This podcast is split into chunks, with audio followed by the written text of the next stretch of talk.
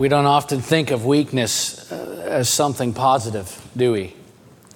Feelings of weakness or helplessness, vulnerability, humiliation. I think all of those feelings can lead us really into sorrow, which um, is something that no one enjoys. Nobody says, I just want to have a sorrowful life, right? Of course not. People say, I just want to have a happy life. I don't think that most people consider being sorrowful when we're, you know, weak or helpless or vulnerable as something that's beneficial or advantageous. In fact, our culture has taken great measures to try and ensure that there's always a remedy or, or at the very least a distraction readily available for the sorrows that we face in this life. And truthfully, to an extent, I can appreciate that. Right? It's good that we have trained counselors and doctors who understand how to help people uh, struggling through sorrow or loss. Uh, it's wonderful to have so many books and other resources at our fingertips today that address these difficult uh, and deeply affecting issues that people have to work through. There are support groups um, and coping mechanisms and even medications that can help assist hurting people through very difficult times in their lives, and that isn't all bad by any means. And actually, uh, actually, there are times when it can be quite healthy for someone who's mired down in sorrow for an extended period of time, especially to engage in some kind of distraction for a period of time, just to simply give yourself a break from the relentless sense of struggle that can often accompany deep sorrow. I love to ride my motorcycle. It's nice to go out when things are particularly stressful or in a particularly hard time in life and just sort of decompress a little bit. It's a distraction. That's okay. So I don't think anyone is seriously suggesting that we should go looking for times of sorrow and difficulty in our lives, that we should seek out hurtful situations so that we can joyfully suffer for Jesus. And yet, there is a reality that we find throughout Scripture to the idea that we are allowed at times in our lives to walk through deep sorrow by God's design for a greater purpose to be achieved in us and often through us.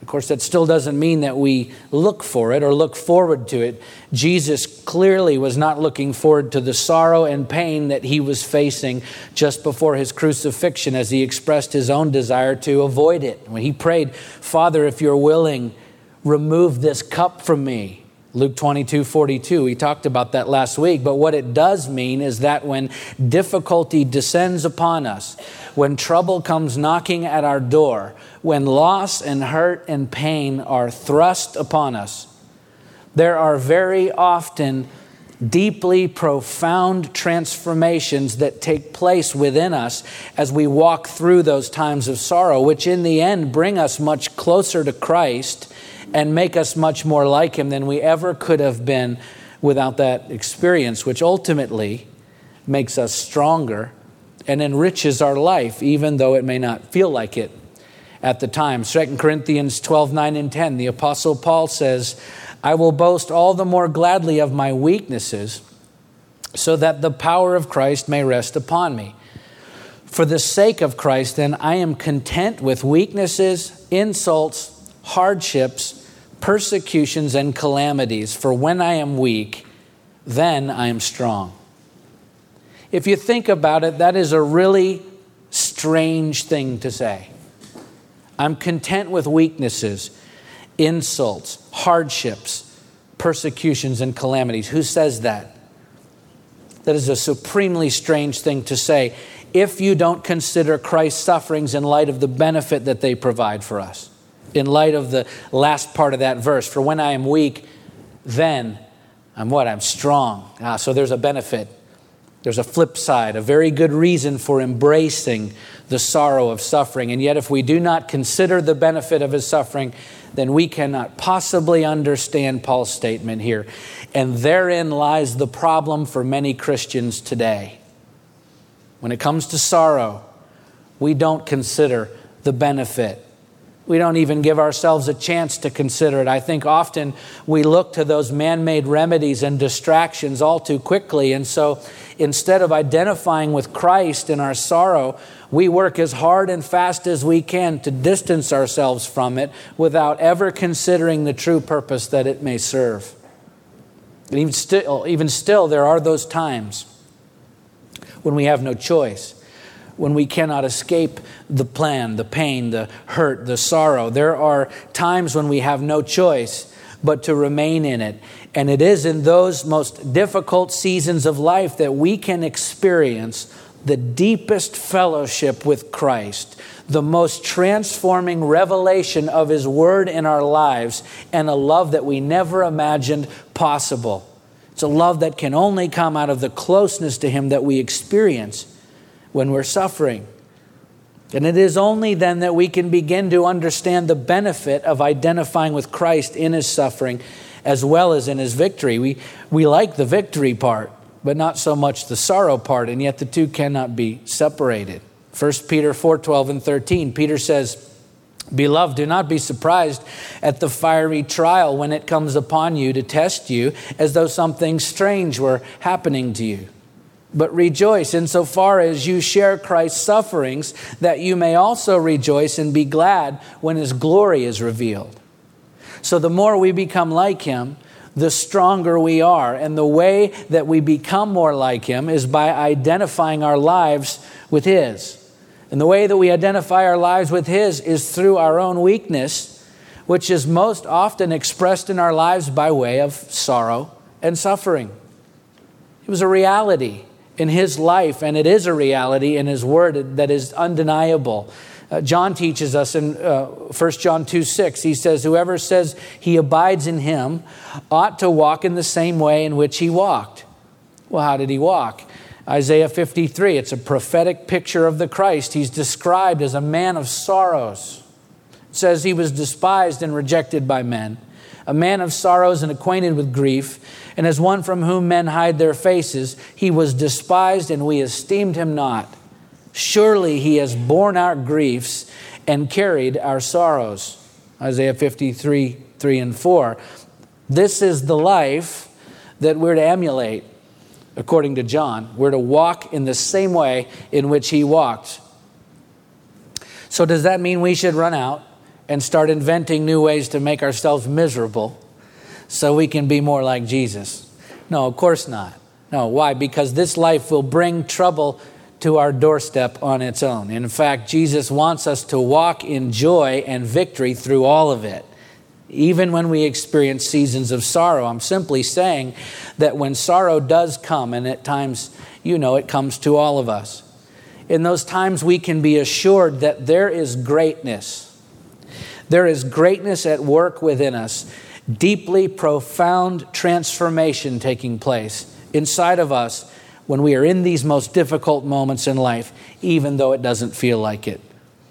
Because He's shaping us, He's strengthening us as we identify with Him in and through our sorrows and our suffering. And listen, the deeper the sorrow, the deeper the work that's being done, which means results in us that are all the more profound. And so, as we move through our story today in the Gospel according to John, we're picking up where we left off last week.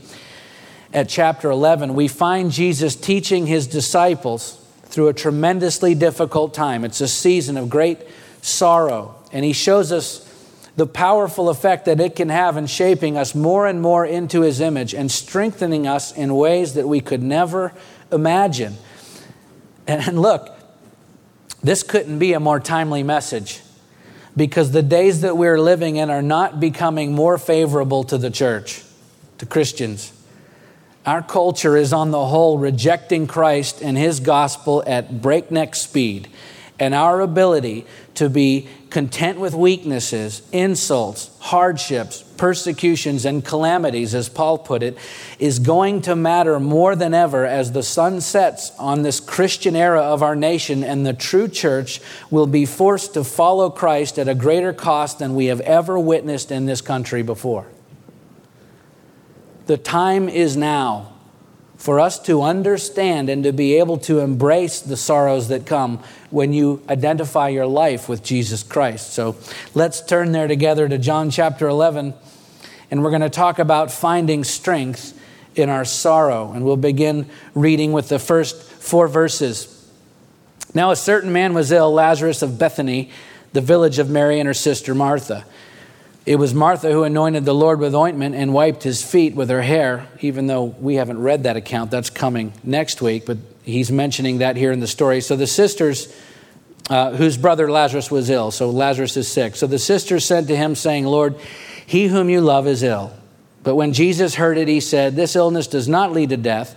It is for the glory of God, so that the Son of God may be glorified through it. So Mary uh, sent word from her home in Bethany to Jesus that their brother Lazarus is gravely ill. And the way they frame the message seems to be a bit both endearing and somewhat nonchalant, but it's actually significantly more pressing than it appears. It was common in ancient cultures, it still is in some modern cultures, to communicate even urgent messages without a lot of drama. Uh, their communications were often very polite and even a bit indirect, but when they included the he whom you love part, to this message that Lazarus was ill, that was a clear signal that this is serious. Jesus was very close to this entire family, and they were appealing to him to come quickly because their brother Lazarus, the one that Jesus loved, wasn't faring very well, and Jesus was yet uh, a good distance off. At the end of chapter 10, we saw him returning to the place where John had been baptizing, which is also called Bethany, but it's not the same Bethany uh, where Mary and Martha and Lazarus lived. The Bethany where John baptized, where Jesus is in our story right now, was also known as the region of Batanea. It was outside uh, the jurisdiction of Jerusalem on the other side of the Jordan. It was about 100 miles northeast of Jerusalem. On the other hand, the Bethany where Lazarus is, is the modern village of El Azariah. It's on the eastern slopes of the Mount of Olives on the road toward uh, Jericho. It's a little less than uh, two miles from Jerusalem. And interestingly enough, as a side note, El Azariah is an Arabic place name that literally means place of Lazarus, which I think is cool and not really very surprising that the village would have its name changed to place of Lazarus if a man named Lazarus was actually raised from the dead there, as is recorded in this story. But the point is, Jesus is a long way off from them right now and Lazarus is fading fast. So his sisters send for Jesus to come because they knew he had healed others in the past, and they believed that if he got there in time, he could heal their brother as well. And when Jesus gets the message, he makes a very interesting comment about Lazarus' condition. He says, This illness does not lead to death. It is for the glory of God, so that the Son of God may be glorified through it. And so, not only was there a greater purpose behind the illness, which we'll come back to in a moment, but obviously Jesus already knew what was going to take place, which factors significantly into this story, as we'll see. Let's keep reading verses 5 and 6. Now, Jesus loved Martha and her sister and Lazarus. So, when he heard that Lazarus was ill, he stayed two days longer in the place where he was. Talk about an unexpected response right? After Mary and Martha send word to Jesus that Lazarus is seriously ill. This is the same Lazarus that verse 3, verse 3 says is the one whom Jesus loves. And then again in verse 5, John reiterates the fact that Jesus loved this family, including Lazarus, who's dying. And Jesus' response to finding out that this close friend of his, who he obviously loves very much, is suffering and dying, his response is to hang out for two more days where he is before going to see his friend who is gravely ill. And it's going to take a while to get there. How weird is that, right?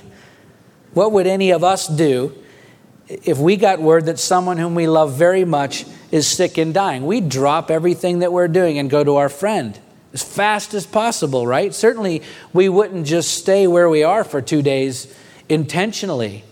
And yet, it's clear that Jesus is not worried about the outcome that this illness will have on Lazarus. Why? Because he can see the bigger picture. He understands the ultimate purpose of everything, even when we don't. And so he's not rattled at all by this news. He simply reassures his disciples that Lazarus' illness is not the end of the story and it's not the big picture. And yet, sometimes when we're experiencing sorrow, deep sorrow, all that we can see is what we're going through in the moment right? I know personally it can be really very difficult to see past our immediate need anytime that we are suffering, and we want God to act right away. Just as Mary and Martha are hastening Jesus to act right away on Lazarus' behalf, but there's something bigger than his immediate need going on. And so Jesus doesn't act right away, which to Mary and Martha seems out of character for Jesus. And clearly, as we'll see, they don't immediately understand his delay in coming to them. Let's continue in the story. We'll read verses 7 through 16. Then after this, he said to the disciples, Let us go to Judea again. The disciples said to him, Rabbi, the Jews were just now seeking to stone you. And are you going there again? Jesus answered, Are there not 12 hours in the day? If anyone walks in the day, he does not stumble because he sees the light of this world. But if anyone walks in the night, he stumbles because the light is not in him. This is a metaphor for the time that we're all given by God to do his work. After saying these things, he said to them, Our friend Lazarus has fallen asleep, but I go to awaken him. The disciples said to him, Lord, if he's fallen asleep, he will recover. And now Jesus had spoken of his death, but they thought that he meant taking rest in sleep. And then Jesus told them plainly, this makes me laugh, some of these conversations he had. He said, Lazarus has died. And for your sake, I'm glad that I was not there so that you may believe, but let us go to him. And so Thomas, called the twin, said to his fellow disciples, Let us also go that we may die with him. So Jesus waits until Lazarus dies before deciding to go and see him. And obviously, by his statements in verse 4 and verse 11 and verse 15, he has very good reason for waiting. We need to be certain here not to miss this lesson that Jesus is teaching his disciples. If God doesn't address our own need immediately, even in our deepest sorrow, even when we urgently call for him to meet that need, and he instead waits before we see any measurable response, that does not mean, first of all, that he, that he does not love us. John makes it crystal clear that Jesus loved Lazarus. Secondly, it does not mean that he won't respond to our need. It may just not come when we want it to. Why? Because he sees the big picture even when we cannot. Okay, our sorrow always serves a purpose. And often that purpose is shrouded in mystery that we cannot understand in the moment. In truth, there are, there are sorrows in this life that we may never understand this side of heaven. Obviously, there are unspeakable tragedies that make no sense to us when a young person dies, when horrible things happen to good people. It is certainly not hard to find suffering on an epic level in parts of the world today. And some of that remains a great mystery to us, and yet that in no way negates the sovereignty and purposeful work of Christ in every single situation that we face in life. In the great wisdom book of Ecclesiastes, chapter 3, it opens with these words For everything there's a season and a time for every matter under heaven. Everything that goes on down here, there's a time and a season for it. So even though we may not understand, that doesn't mean that God is not in control or that He does not have a purpose in everything, even in our sorrow. Concerning the death of Lazarus, Jesus said in verse 4, It is for the glory of God, so that the Son of God may be glorified through it. So there's a purpose that serves the Father, that he may be glorified. In verse 11, he said, Our friend Lazarus has fallen asleep, but I go to awaken him. So there's a purpose for Christ that he may accomplish the work of the Father and be glorified through it. In verse 15, he said, For your sake, I'm glad that I was not there, so that you may believe. And so there's a purpose for his disciples that their faith might be strengthened. You see, this one event, this one terribly troubling and deeply sorrowful event, served the Father, it served the Son, and it served his disciples. There was such great purpose in it, so much good to come out of it. And yet, Mary and Martha and many others who were going through it in that moment, they couldn't see any of that because they were hurting. And who wouldn't be? I know there are sorrows that we cannot explain in this life, but I do believe that the vast majority of the time, if you're looking for it, and you look back at the seasons of your life of great sorrow, even if years later, you can see the hand of God at work in those most difficult times. You can see the change, the growth, the wisdom, the strength that it produces within us. And still, even when we cannot see the purpose in the moment, if we can hold on to the truth that there is a purpose, a purpose that will be revealed in His time and in His way, that truth alone will strengthen you and bolster your resolve to keep your heart and your mind fixed on Christ in those most difficult moments of life because He never, He never allows us to walk through sorrow for no reason at all. There is always a purpose. Notice how Mary and Martha respond to Jesus as he arrives at Bethany, verses 17 through 27. Now, when Jesus came, he found that Lazarus had already been in the tomb four days. Bethany was near Jerusalem, about two miles off, and many of the Jews had come to Martha and Mary to console them concerning their brother. So when Martha heard that Jesus was coming, she went and met him, but Mary remained seated in the house. Martha said to Jesus, Lord, if you had been here, my brother would not have died. But even now, I know that whatever you ask from God, God will give you. Jesus said to her, Your brother will rise again. And Martha said to him, I know that he will rise again in the resurrection on the last day. And she didn't understand that he meant in a minute. And Jesus said to her, I am the resurrection and the life. Whoever believes in me, though he die, yet shall he live and everyone who lives and believes in me shall never die. Do you believe this? She said to him, Yes, Lord. I believe that you are the Christ, the Son of God who's coming into the world. You see, Mary and Martha didn't understand. They couldn't see the purpose in this terribly sorrowful death of their brother. It seemed to be needless to the point that they thought Jesus had failed to act because he didn't make it there in time. But we are never without Christ even when we don't see Him working in our lives. Uh, W.M. Statham wrote, It is a common mistake concerning the presence of Christ to say, If thou hadst been here. Christ is always here. No need of a priest to bring him to an altar. In the simple meeting place where two or three village laborers are gathered together for prayer. In the upper room of the humblest lodging. Out on the wild, melancholy sea in the still room where death seems for the time to be so cruel a king, there is Christ.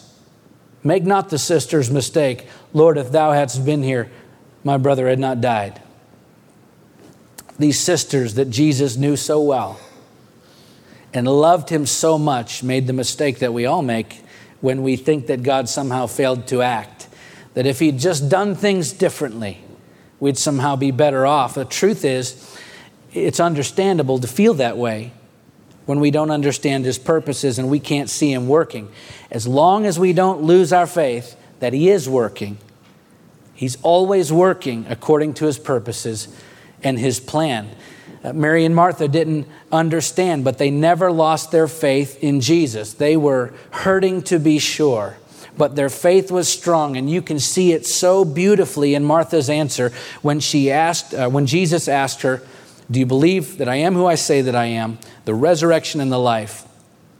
She replies with what has to be one of the greatest confessions of faith in all of Scripture Yes, Lord. I believe that you are the Christ, the Son of God, who's coming into the world. This was a known messianic expression among the Jews at the time. It, it was derived from Psalm 118 26. And she rightly applies it here to Jesus. She knew exactly who it was she was standing before. And so, even in her greatest moment of sorrow, her faith in Jesus never wavered. It's amazing. I'll tell you something. These women who followed Jesus in the New Testament, they were as tough as nails and as tender as a lamb. When so many of the men tucked tail and ran when times got tough, it was the women who stayed by his side. It was the women who took care of his broken body after Joseph of Arimathea laid it in a tomb. It was the women to whom he first revealed himself after the resurrection. It was the women who first proclaimed that he had risen. These women of great faith seemed to understand that even in their sorrow, there was great purpose at work. And so, through it all, they kept their hearts open to what he was doing in them, even when they couldn't work out all the details at the time.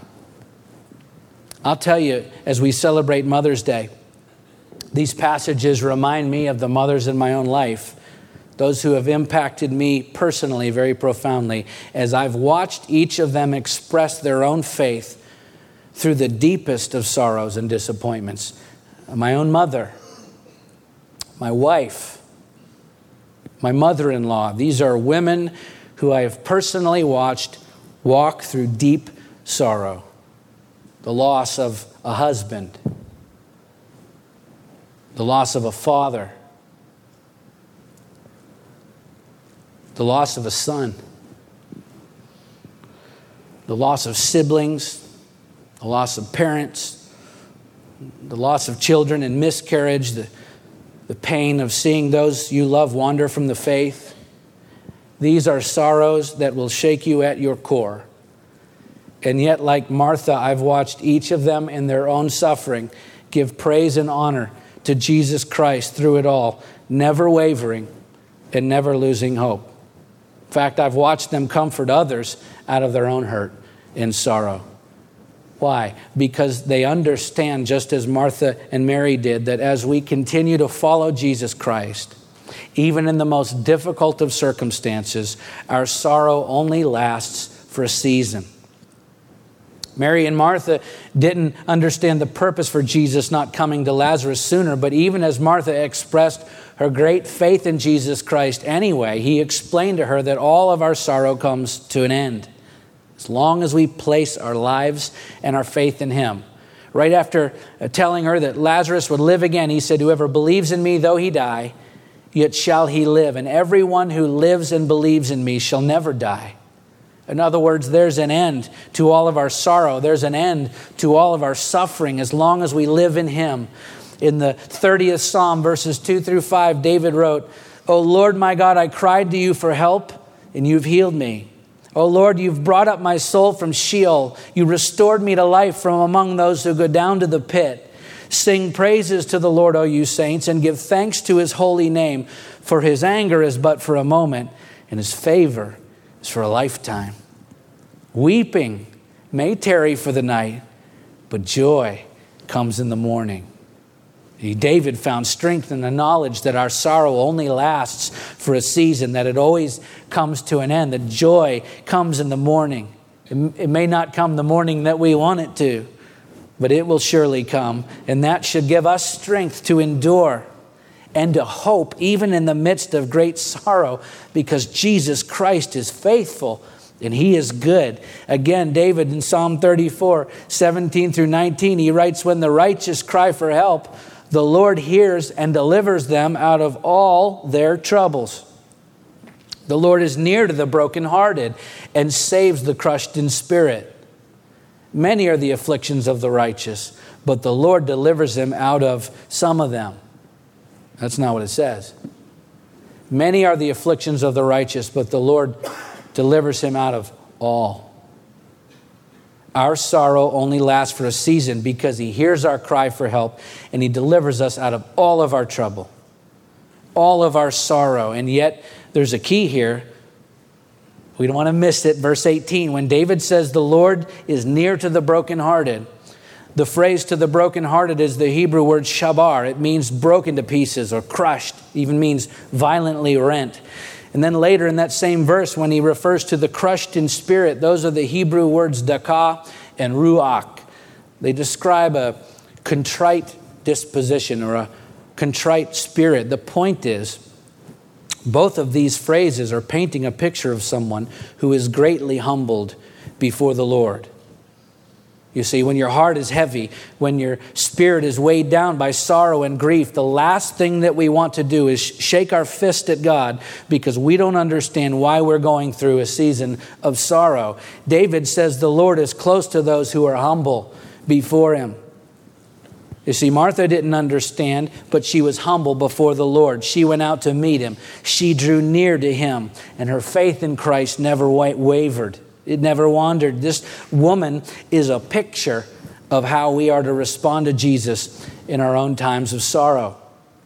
This is how we should be in our trouble, humble before Him, knowing that God is working greatness in us, shaping us into the image of Christ through our most difficult hours, knowing that it is but for a season because He never leaves us in despair. He hears us and He loves us and He delivers us out of every affliction.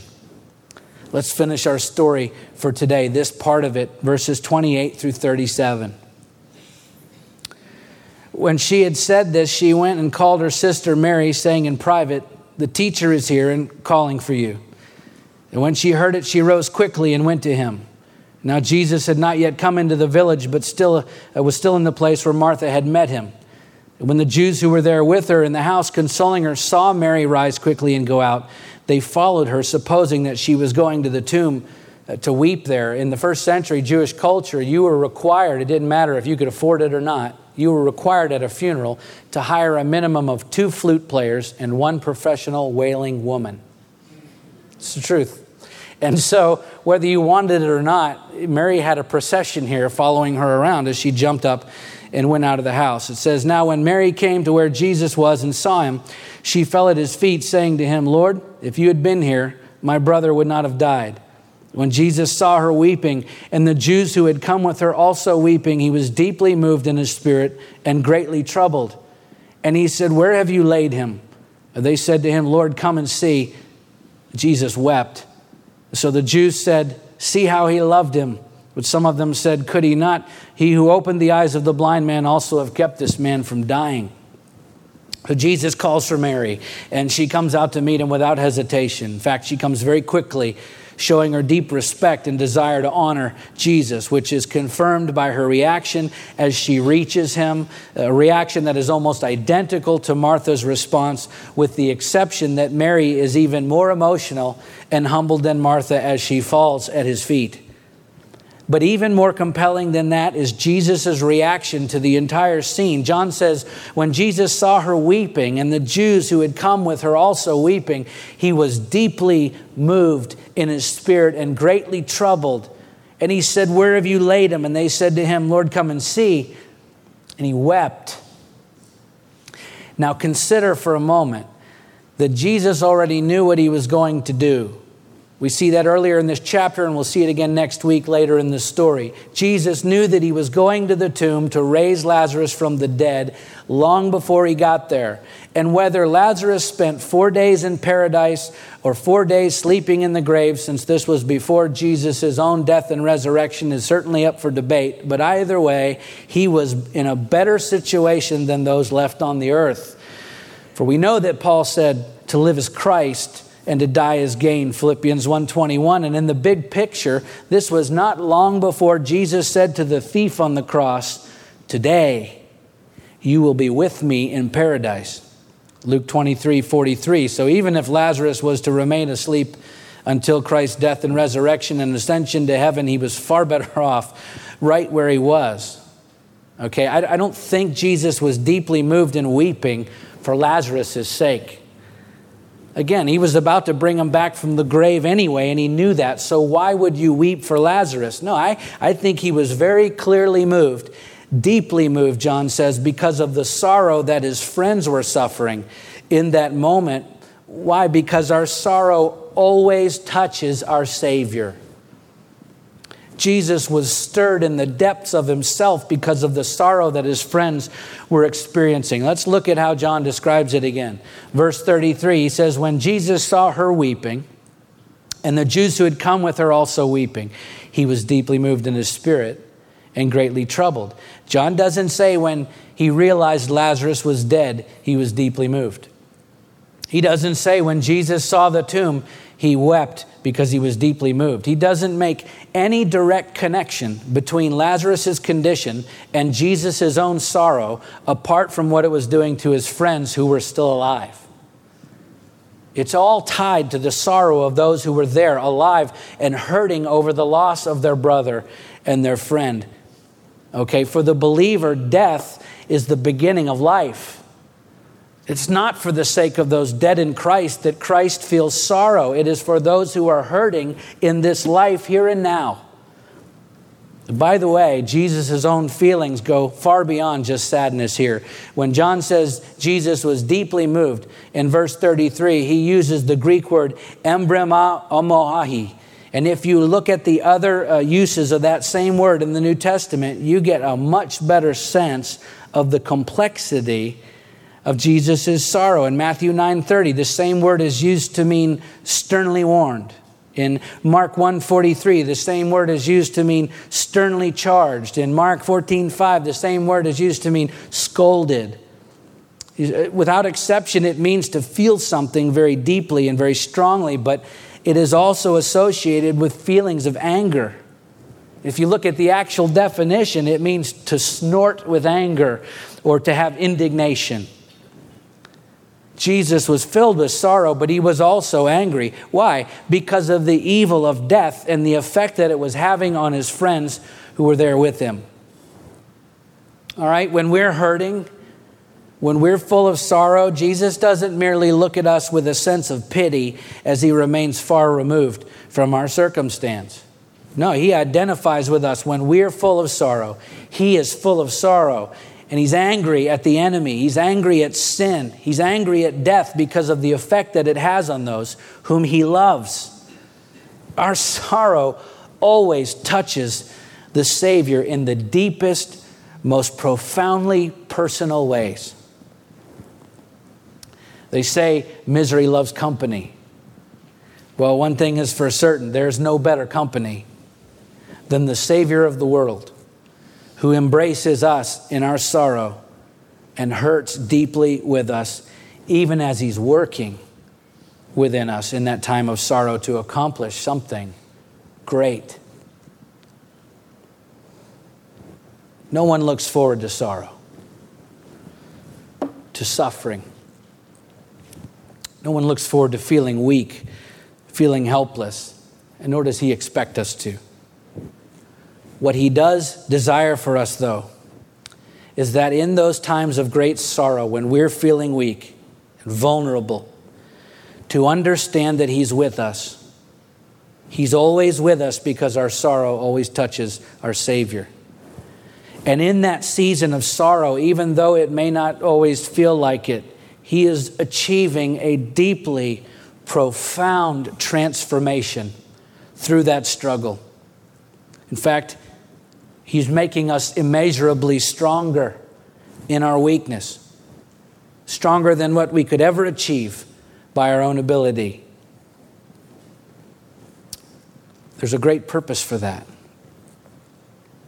It is never meaningless. He, he makes himself strong in us in our weakness, in our seasons of sorrow, because he's preparing his church for the days to come. 1 Peter 4 16 through 19, Peter says, If anyone suffers as a Christian, let him not be ashamed, but let him glorify God in that name. For it is time for judgment to begin at the household of God. And if it begins with us, what will be the outcome for those who do not obey the gospel of God? And if the righteous is scarcely saved, what will become of the ungodly and the sinner? Therefore, let those who suffer according to God's will entrust their souls to a faithful Creator while doing good. That's, that's a lot to think about. You see, anyone can shout, God is good, when times are good. It's those who can say the same when times are hard that stand to the end. And so, just as a prize fighter has to spend countless hours training in the ring, fighting, getting hit, getting hurt, being tested, so that when the true test comes and the real fight begins, he's ready, he's strong, he's conditioned, he's prepared to endure to the end. So too must we learn to stand when we are tested. And that transforming work that happens in us, that strengthening, most often takes place in the hard times, in those seasons of sorrow when we're getting hit and having to fight our way through those most difficult days.